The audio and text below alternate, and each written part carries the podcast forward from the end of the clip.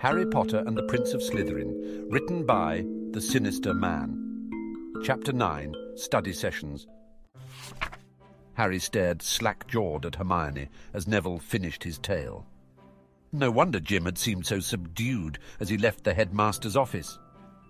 I hope you won't think it forward of me, Hermione, but will you marry me? Back off, Potter, said Neville with mock gruffness. I saw her first. Harry, Neville, and the other children laughed while Hermione blushed once more, but with a smile. Then they set to work. For the first thirty minutes, Hermione led a review of their transfiguration homework. Everyone had been impressed when she'd accomplished the feat of transfiguring her matchstick into a needle on the first day. But when she explained her thought processes as they applied to McGonagall's methods, several of the others quickly made the same cognitive leap. Harry was able to transfigure a matchstick as well as Hermione after just a few minutes, while all the others save Neville made significant improvement. The boy was somewhat dejected by that, as Hermione was certain his wand movements were correct, but he was still unable to do more than make the matchstick a little silvery in hue. Shaking off his frustration, Neville took over the session next, answering everyone's herbology questions with ease. Then came Harry, who apparently was the only one capable of deciphering Quirrell's awful stutter into coherent notes. Harry and Hermione jointly covered charms, and then, to Harry's surprise, Lavender Brown led the discussion on potions. Apparently, despite her flighty personality, she came from a long line of potions masters, and her family held the patents on several cosmetics-related potions, and also the valuable European concession on some Asian hair care product called Sleekeazy. Remembering Snape's final words that morning, Potter resolved to ask her about it later.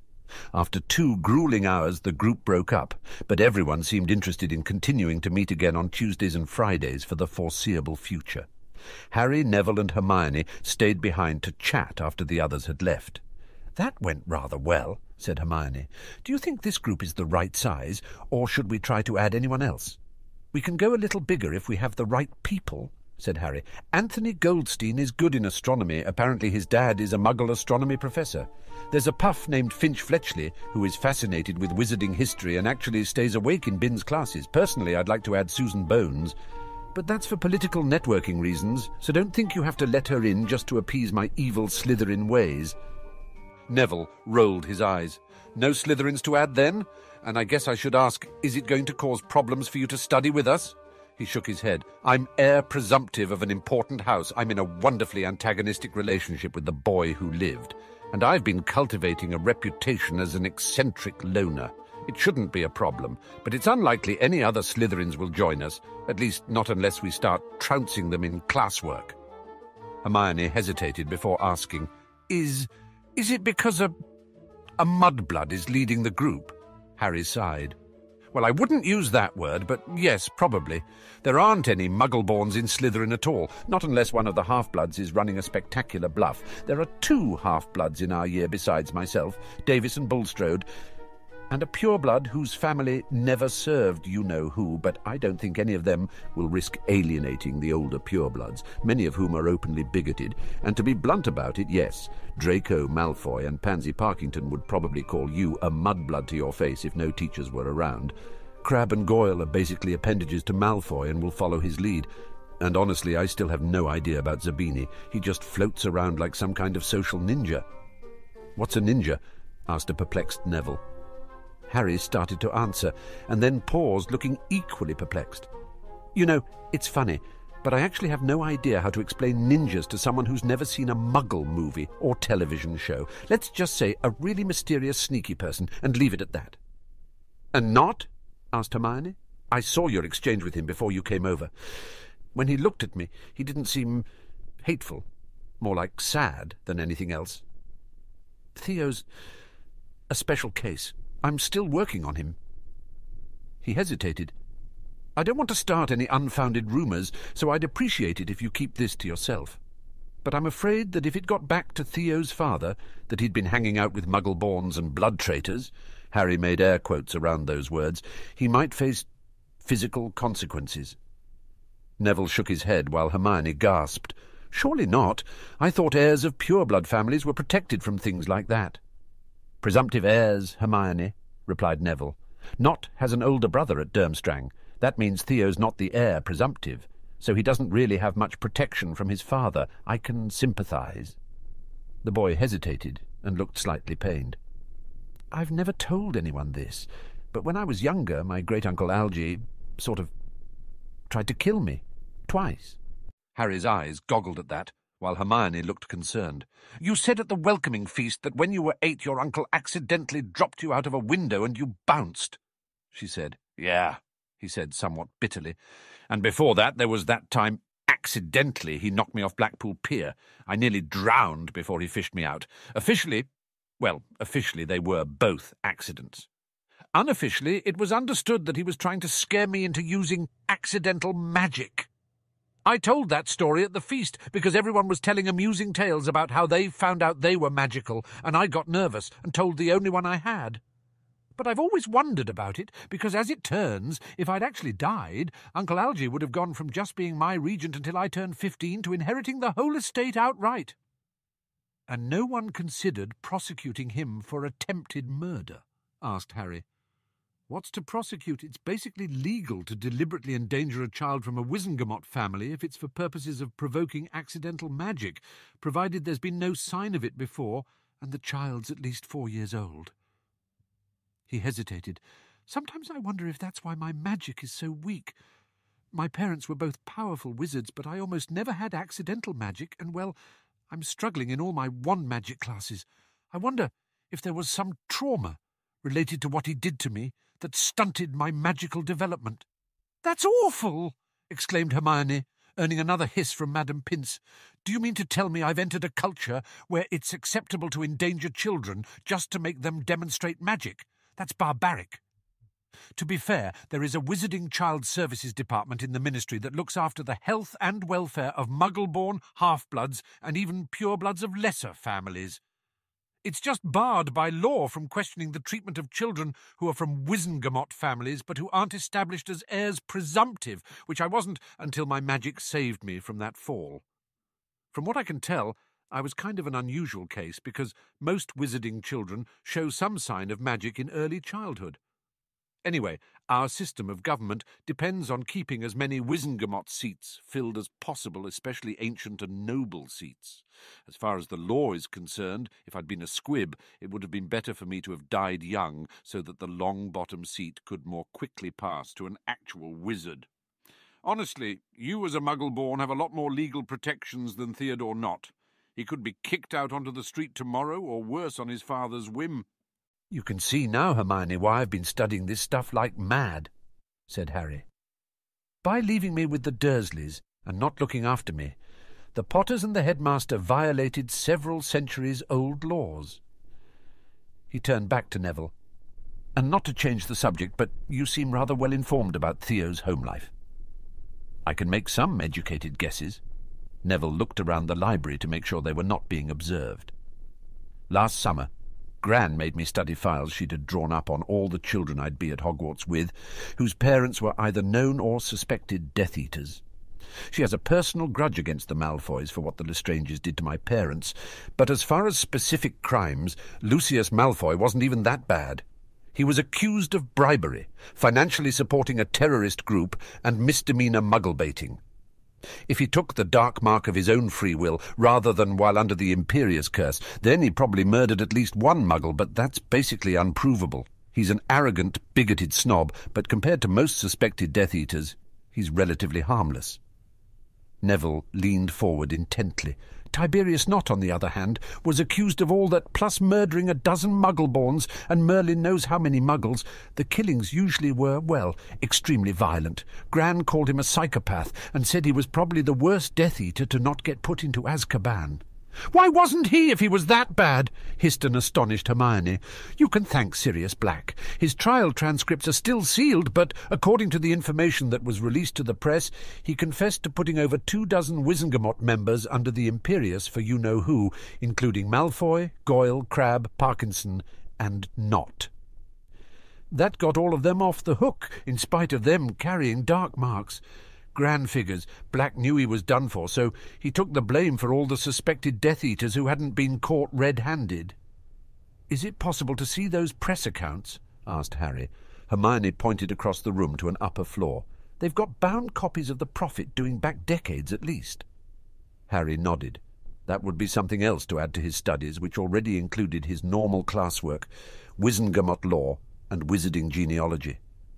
You know, Neville, if you're really worried that there's some kind of childhood trauma that might be limiting your magic, you should go see Madame Pomfrey. Perhaps it's something correctable. I've already talked to her about my size. The Dursleys weren't big on nutrition where I was concerned, and the nutrient potions she gave me are supposed to get me up to Jim's height within a year or two. I'll think about it. Thanks. After some more discussion of school matters, the trio separated, with Hermione and Neville headed back to their dorm, and Harry to the back issues of The Prophet, starting with the volume for 1981.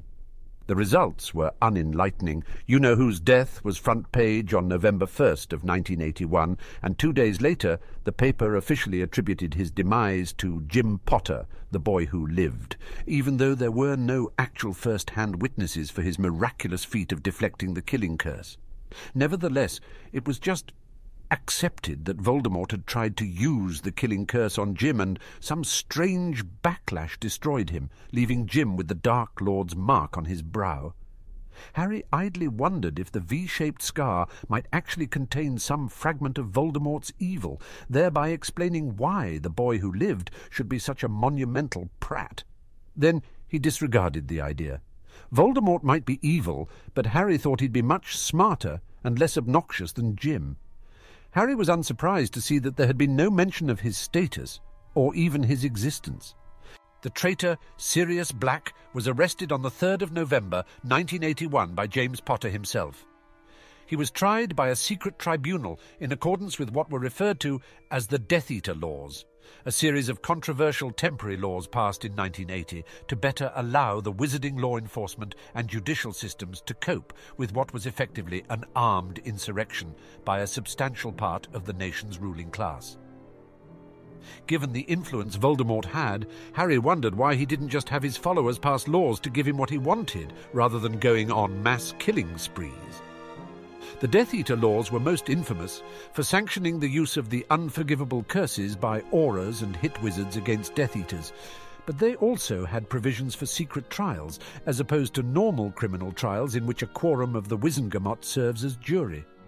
The transcripts of these tribunals were sealed to the general public, and even the Aurors who stood guard over accused prisoners had to submit to memory charms after each trial so that they couldn't reveal the identities of any participants. Ostensibly, this was to prevent the names of witnesses and judges from being revealed publicly, and thus allowing Death Eaters to seek revenge. Apparently, before that law was enacted, several judges who had presided over successful Death Eater trials had later been murdered. The article on Sirius Black's trial merely said that the trial transcript had been magically certified by the court scribe and that the trial had been presided over by three of the twelve anonymous Wizengamot members who were eligible to sit as judges in criminal proceedings and who had all sworn magical oaths to fairly adjudicate such proceedings. Those three anonymous judges would decide Black's fate. The evidence against Sirius Black consisted of sworn affidavits from James and Lily Potter, that he had been their secret keeper, a sworn statement from an unspeakable, whatever that was. Harry added the term to his long list of things to research, giving expert testimony that a Fidelius charm could only be penetrated if the secret keeper voluntarily revealed it, and a lengthy confession from Black in which he proudly admitted to being secret Death Eater, to betraying the Potters, and to placing a number of influential Wizengamot figures under the Imperius curse, nothing more except his sentence, a lifetime in Azkaban for his repeated use of an unforgivable. Ironically, his betrayal of the Potters wasn't even a major part of his sentence, since no one actually died as a result of those actions. Having learned all he could about the fall of Voldemort, Harry returned the book and went back to his genealogy research. After an hour of making notes, he prepared another letter to his solicitor and sent it off with Hedwig before heading off to dinner. The following weekend, Harry discovered the most immediate and tangible benefit of his involvement with Hermione's study group. Harry had approached Lavender Brown with some embarrassment over the topic of wizarding hair care products, but she eagerly took him in hand and answered all of his questions. On Sunday afternoon, Lavender and Parvati performed a makeover on him in an unused classroom and introduced the young Slytherin to the wonders of Sleekeazy. When he entered the great hall on the following Monday morning, it was with the first perfect quaff of his entire life. Jim laughed at him, but Snape and Draco nodded approvingly. Greengrass and Davis were also quite impressed, and asked him to call them Daphne and Tracey, respectively. By the following Tuesday, Hermione's study group had indeed grown. Justin Finch Fletchley and Susan Bones joined, as did Anthony Goldstein and Padma Patil, though she made a point of sitting as far away from her twin as possible. Harry wondered whether magical twins ran hot or cold, either practically sharing a brain like the Weasley twins, or else at each other's throats like the Patils or the Potters. Harry remained the only Slytherin who wanted anything to do with the group, which was perhaps for the best, as the group split its time between studying course material and discussing the relative merits of Muggle and Wizarding cultures. The Muggle-born and Muggle-raised were learning loads about the wizarding world, while the purebloods were learning that a lot of their assumptions about Muggles were wildly incorrect. All of them were greatly improving their magical skill, though Neville was becoming frustrated by his lack of progress in his wand work. The second session also answered a question that baffled Hermione since school had started. What was early education like for wizarding children? She realized quickly that there were no wizarding primary schools, yet all of her pureblood and half-blood classmates seemed able read and write several years above their age level compared to muggles. Not compared to her, of course, but she was surprised at how effective magical homeschooling seemed to be. The answer, of course, was magic. Anthony Goldstein, a half-blood who'd lived abroad for several years, explained to the muggle raised in the group about educational potions and how they worked. An educational potion was, as the name implied, a potion that instantly tutored the drinker in some field of study. The number and scope of these educational potions was rather limited, as they were difficult and expensive to produce. It was easiest to create potions that taught languages, and students who took ancient runes in third year would start off with a regimen of potions that would instantly give them fluency in Elder and Younger Futhark with more obscure runic languages coming later. Anthony had taken a potion at the age of seven that taught him German when his father had accepted a teaching position at the University of Hamburg. He said it tasted nasty and gave him a headache that lasted for a day. But when he woke up the next morning, he was completely fluent in German, albeit with a 19th century Prussian accent. Wizarding Child Services provided a few free educational potions to all British pureblood and half-blood children beginning at age six, so that by the time they reached Hogwarts, those children could read, write, and perform basic arithmetic on a level comparable to a fairly smart Muggle child who had completed his first year of secondary school. Understandably, the Muggle-raised children were annoyed to learn that they'd spent six years attending Muggle primary school when the same benefits could be obtained in a few days with the appropriate potions. But Anthony explained that there were some sizable gaps in the potion's utility and availability. For example, there was a potion that covered basic arithmetic, but most wizards seemed completely unaware of higher muggle maths like algebra and calculus, or for that matter, entire maths-dependent fields like engineering and architecture. After all, who needs an engineer to design a building when you can transfigure raw materials as you like, and then magically reinforce it, no matter how structurally unsound it was? Arithmancy, a third-year elective, introduced elements of geometry and trigonometry, but only to the extent relevant to the magical implications of the maths involved.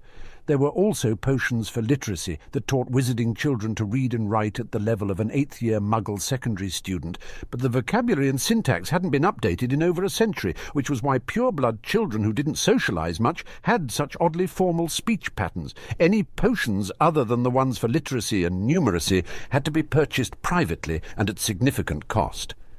There were lots of options for language potions, but only a few for natural sciences. The most popular one, designed for people who wanted to pursue studies in alchemy, gave the drinker a complete understanding of the field of muggle chemistry, as it was understood in 1893.